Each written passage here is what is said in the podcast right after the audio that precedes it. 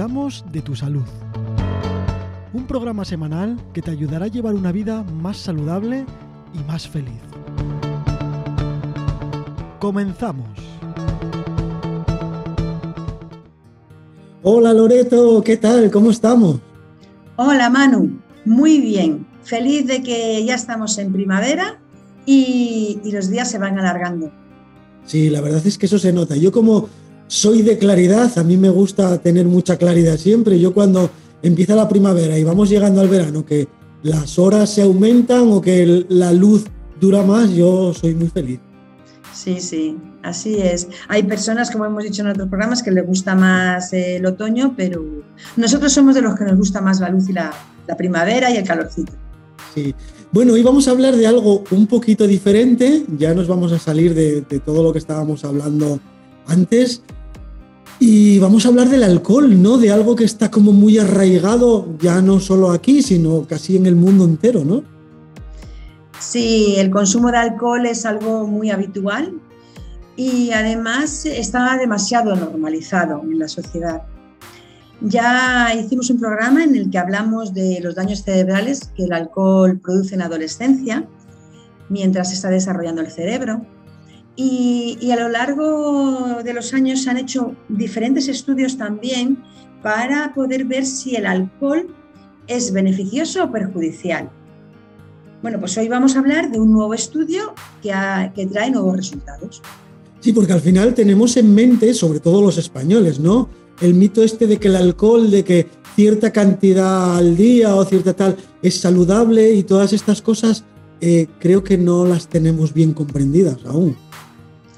Sí, a lo largo de los años se ha ido defendiendo el que, por ejemplo, una copa de vino al día es bueno, porque el vino tiene sustancias beneficiosas, como son las sustancias antioxidantes, que no pasa nada por tomar un poco de alcohol al día. Y, se, se, ha extendido estas, estas creencias porque verdaderamente ha habido estudios que han demostrado que, por ejemplo, el vino o la cerveza tienen sustancias beneficiosas para la salud. Pero ahora está habiendo estudios en los que se está viendo que el alcohol perjudica la salud, que aunque tenga esas sustancias que sean beneficiosas, que pueden ayudar a, a lo mejor la salud cardiovascular o a, diferentes eh, funciones del organismo para que haya esa prevención, la realidad es que hace daño por otros, por otros motivos. El alcohol afecta a otras partes del organismo, por lo que no se contrarresta esa, ese beneficio que produce, por un lado, por tener sustancias antioxidantes, con el, daño que hace, por ejemplo, al cerebro. No se puede justificar eh, que sea beneficioso porque tenga esas sustancias beneficiosas porque al final el alcohol hace un daño al organismo. Con esto no queremos decir, bueno, yo creo que tú piensas lo mismo, no queremos decir que no se consuma alcohol ni que ahora vayamos a demonizar todo ese sector, ¿no? Simplemente el contar que el alcohol no es saludable. Exacto, el consumo de bebidas alcohólicas no es saludable. Y esa copita al día que, que se dice porque es saludable, que una, copa de vino al día es saludable, pues ya hay un estudio que, ha visto que no, que no es saludable. El consumo de, alcohol ocasional en momentos determinados, bueno, pues no va a llevar tampoco a unos daños extremos, pero un consumo diario sí. Claro, al final es como la alimentación, ¿no?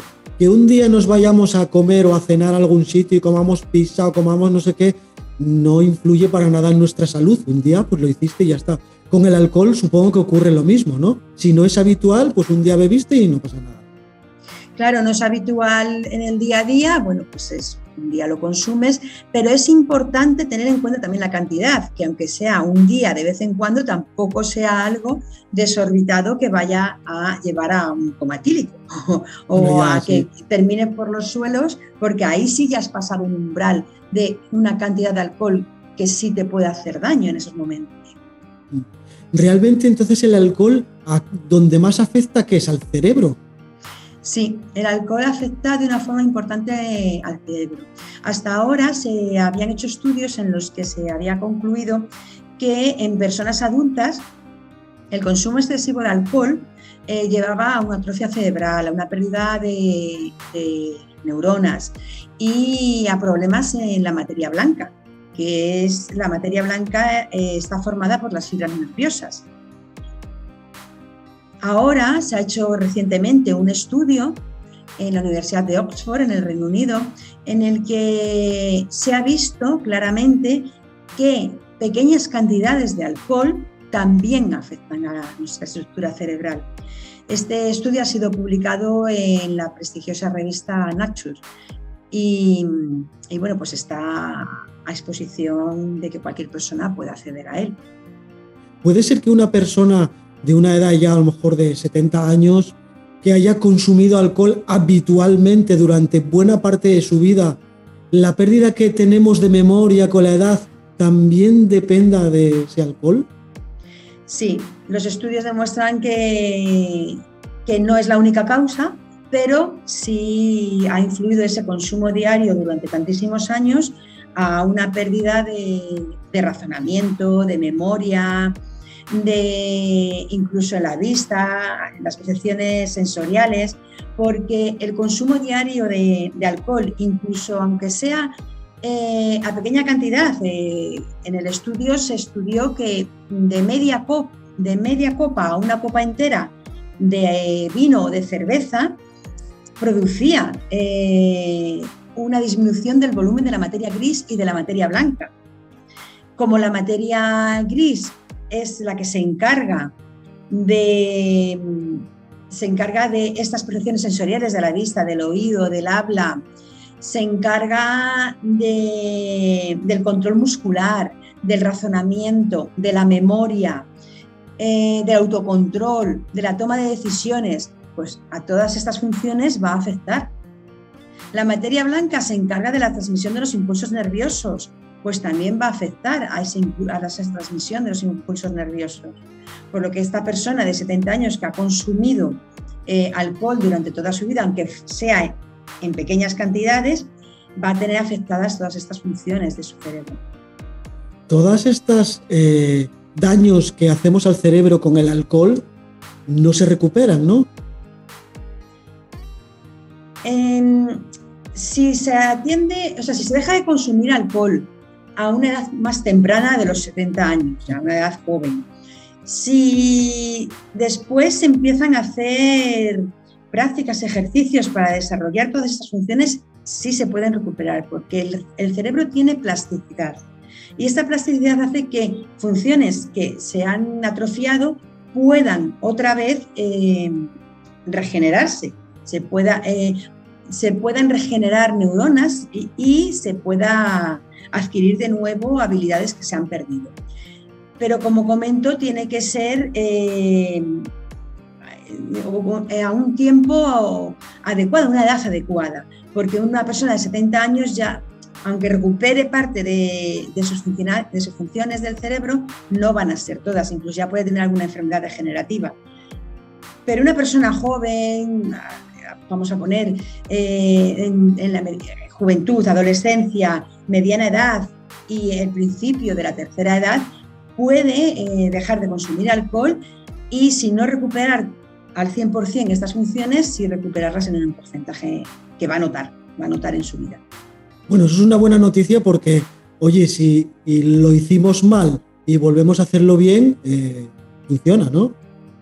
Claro, es, siempre hay una, una posibilidad de, poder solucionar aquello que, se ha hecho mal y con esa mentalidad eh, podemos ir avanzando en la vida, porque como he comentado, el cerebro tiene esa capacidad de, regenerarse, esa capacidad de, de plasticidad.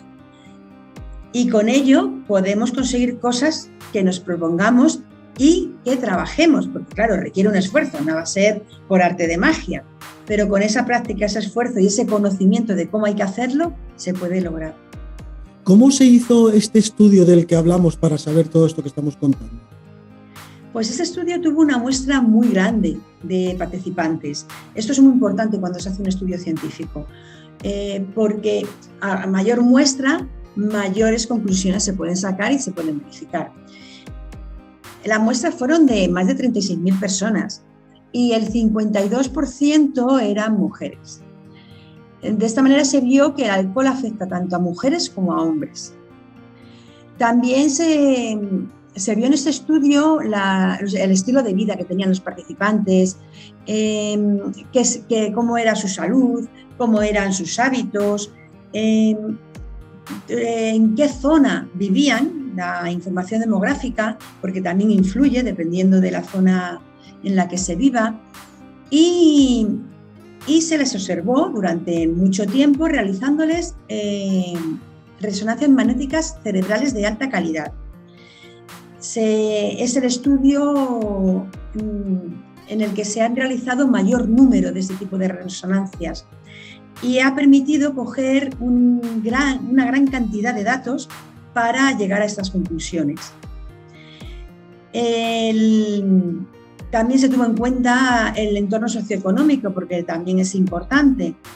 Y, al final, con todos estos datos, que eran multitud de datos que, de diferentes eh, factores, se, consiguió ver que que el, alcohol afectaba al cerebro y que el cerebro eh, cambiaba su estructura con el consumo de alcohol en estas personas. Bueno, resúmenos un poco entonces el resultado de, estas, estos estudios. Sí, el, resultado de, de, este estudio, porque este es un único estudio, que como digo se puede encontrar en la revista Nature, eh, en, inglés es Nature, se escribe Nature.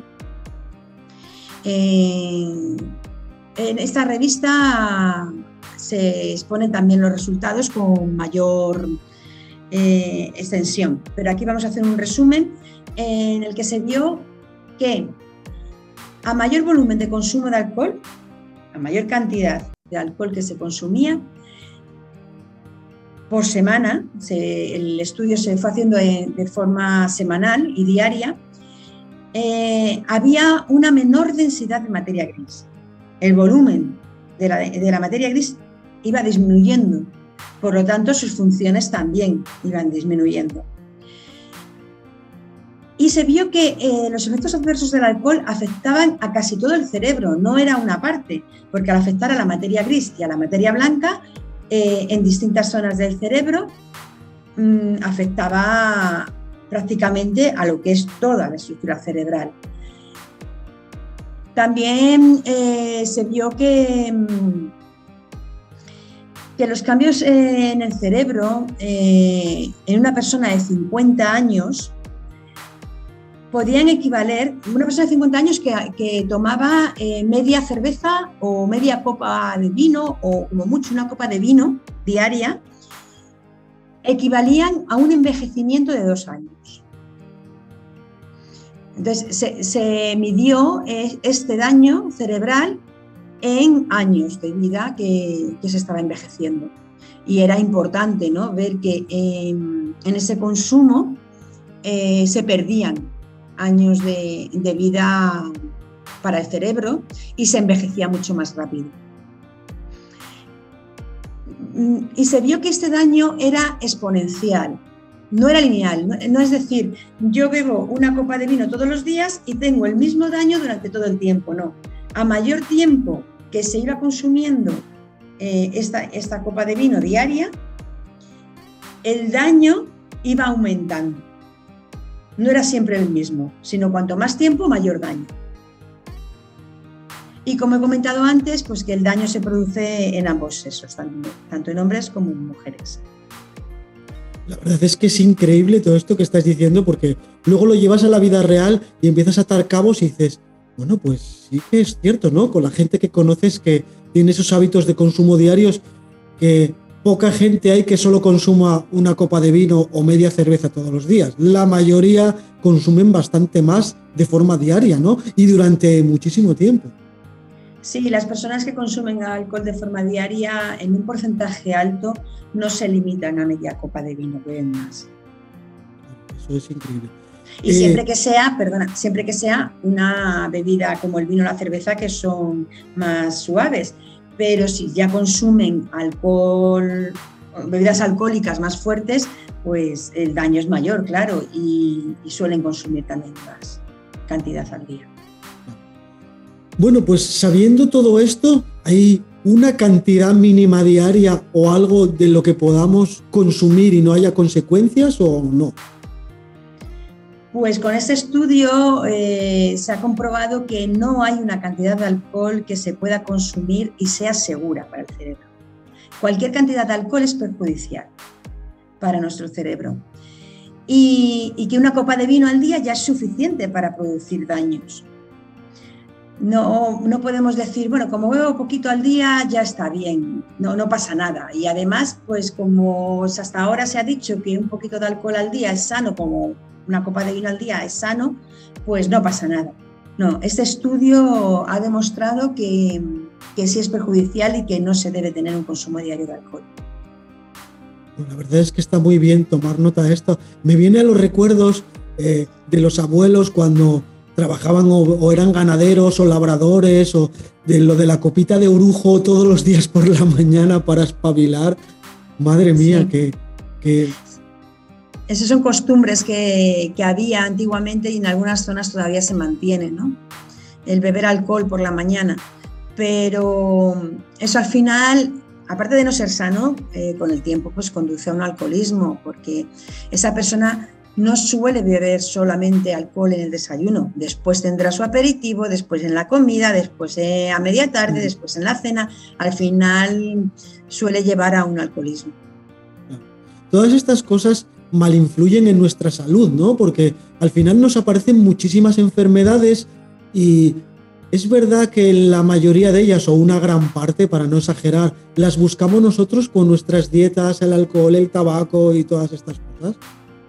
Sí, con estos malos hábitos al final eh, tenemos más posibilidades de, de, poder tener una enfermedad eh, y de tener un peor eh, envejecimiento.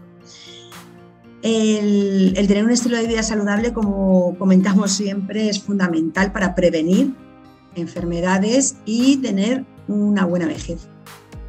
Bueno, yo soy de las personas que bueno, aparte de estar contigo todas las semanas, de escucharte y que aprendo mucho, a ver, yo no hago las cosas tampoco eh, así al 100%, una vida saludable, completa.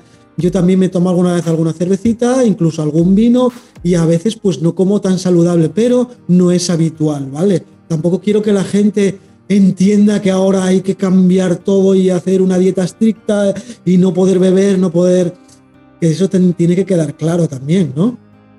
Sí, de vez en cuando, cuando no es algo diario y habitual, de vez en cuando podemos saltarnos esas eh, normas, por así decirlo, de vida saludable. Pero si en general en nuestra vida diaria tenemos una alimentación saludable, hacemos ejercicio, dormimos bien, es ese día que nos saltemos esa norma saludable bien en la alimentación o bien en, otro, en el ejercicio o porque bebamos un poco de alcohol, no va a traer un, daño eh, al, cuerpo que se pueda mantener. Porque cuando volvamos a llevar al día siguiente nuestra vida saludable, pues nuestro cuerpo podrá otra vez eh, restablecerse, volver a su equilibrio, que tiene una gran capacidad nuestro organismo de reequilibrarse y de volver a la homeostasis, siempre que nuestro estilo de vida diario sea bueno. Es decir, no es mmm, me salto las normas de una vida saludable y durante dos o tres días y luego un día llevo una vida saludable. No, el balance es el contrario. Llevo una vida saludable y alguna vez, pues una vez a la semana, una vez cada 10 días o un día al fin de semana, me puedo saltar algo esas normas de vida saludable. Sí, yo siempre tengo en mente porque, bueno, yo hace pocos años que llevo una vida saludable, entre comillas, de verdad, ¿no? Pero cuando te acostumbras, cuando cambias esos hábitos, luego los otros no te llaman tanto. ¿No te pasa a ti también? Que luego al final siempre lo haces bien. Sí, sí nos pasa. Las personas que llevamos una vida saludable y procuramos mm, pues, tener la alimentación que, nos va a beneficiar a la salud, o que intentamos hacer ejercicio a todas las semanas en un número de horas, dormir las horas que hay que dormir. Cuando te saltas esto, lo, tu cuerpo lo nota.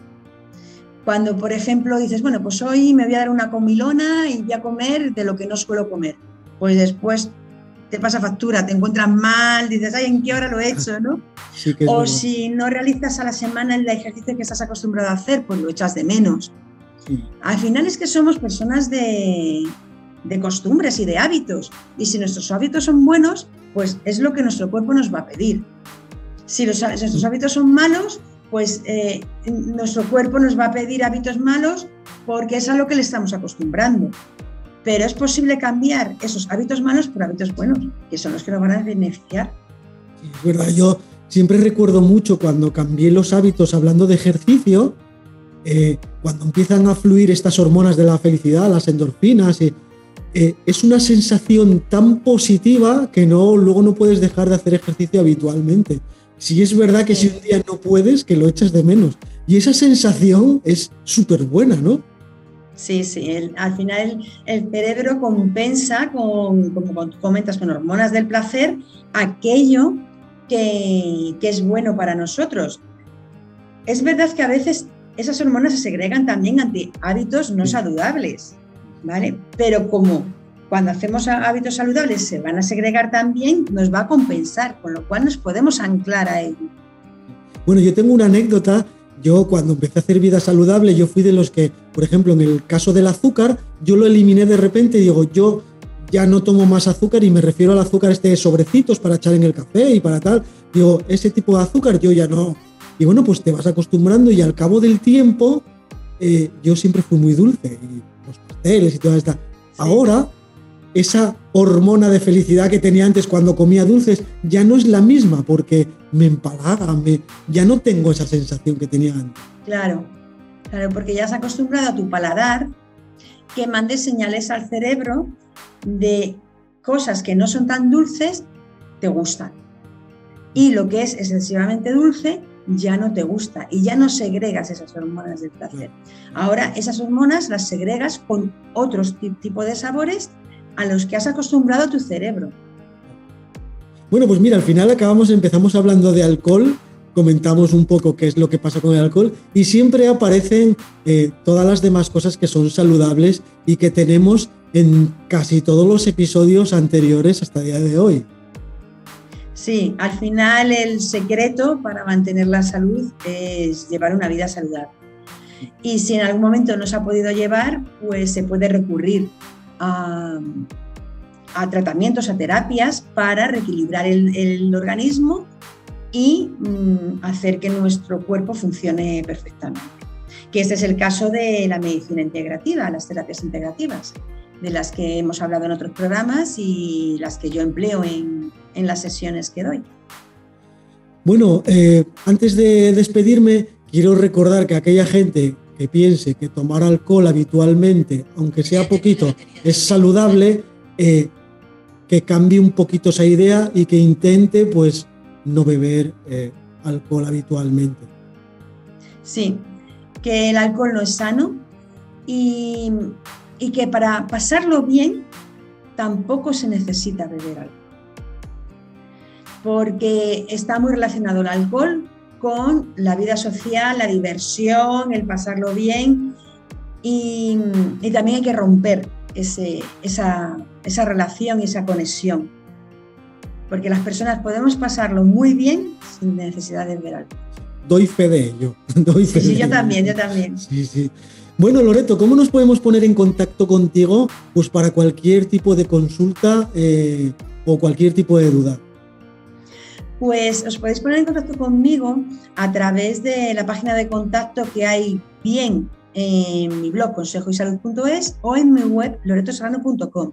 Y además podéis encontrar un teléfono en el que os podéis poner en contacto conmigo a través de WhatsApp, que es más directo, o a través de un mail que, que viene en la página.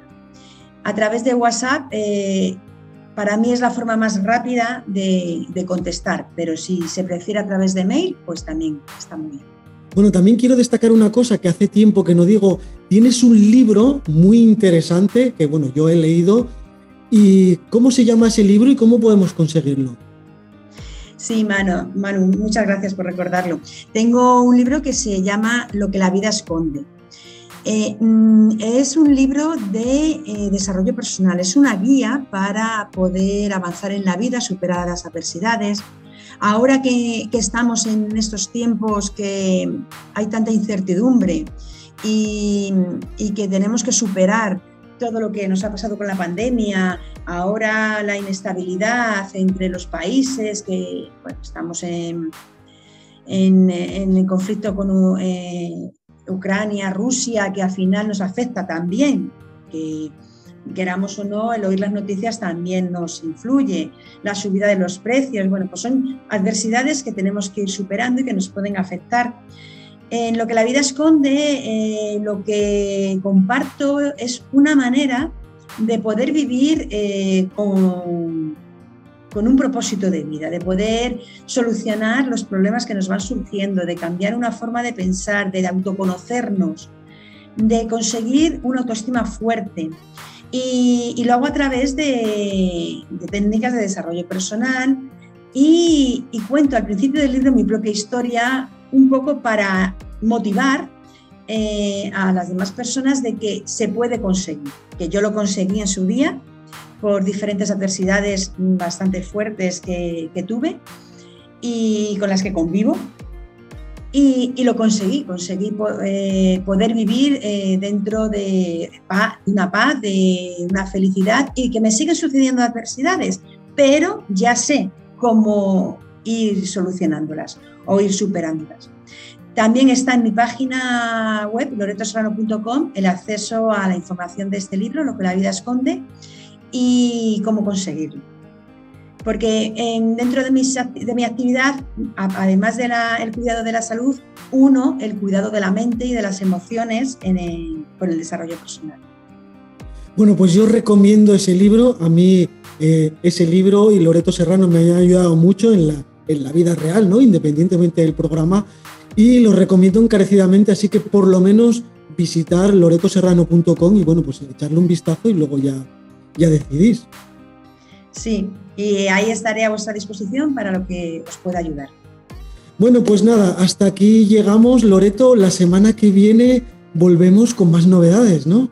Sí, sí, la semana que viene aquí estamos de nuevo.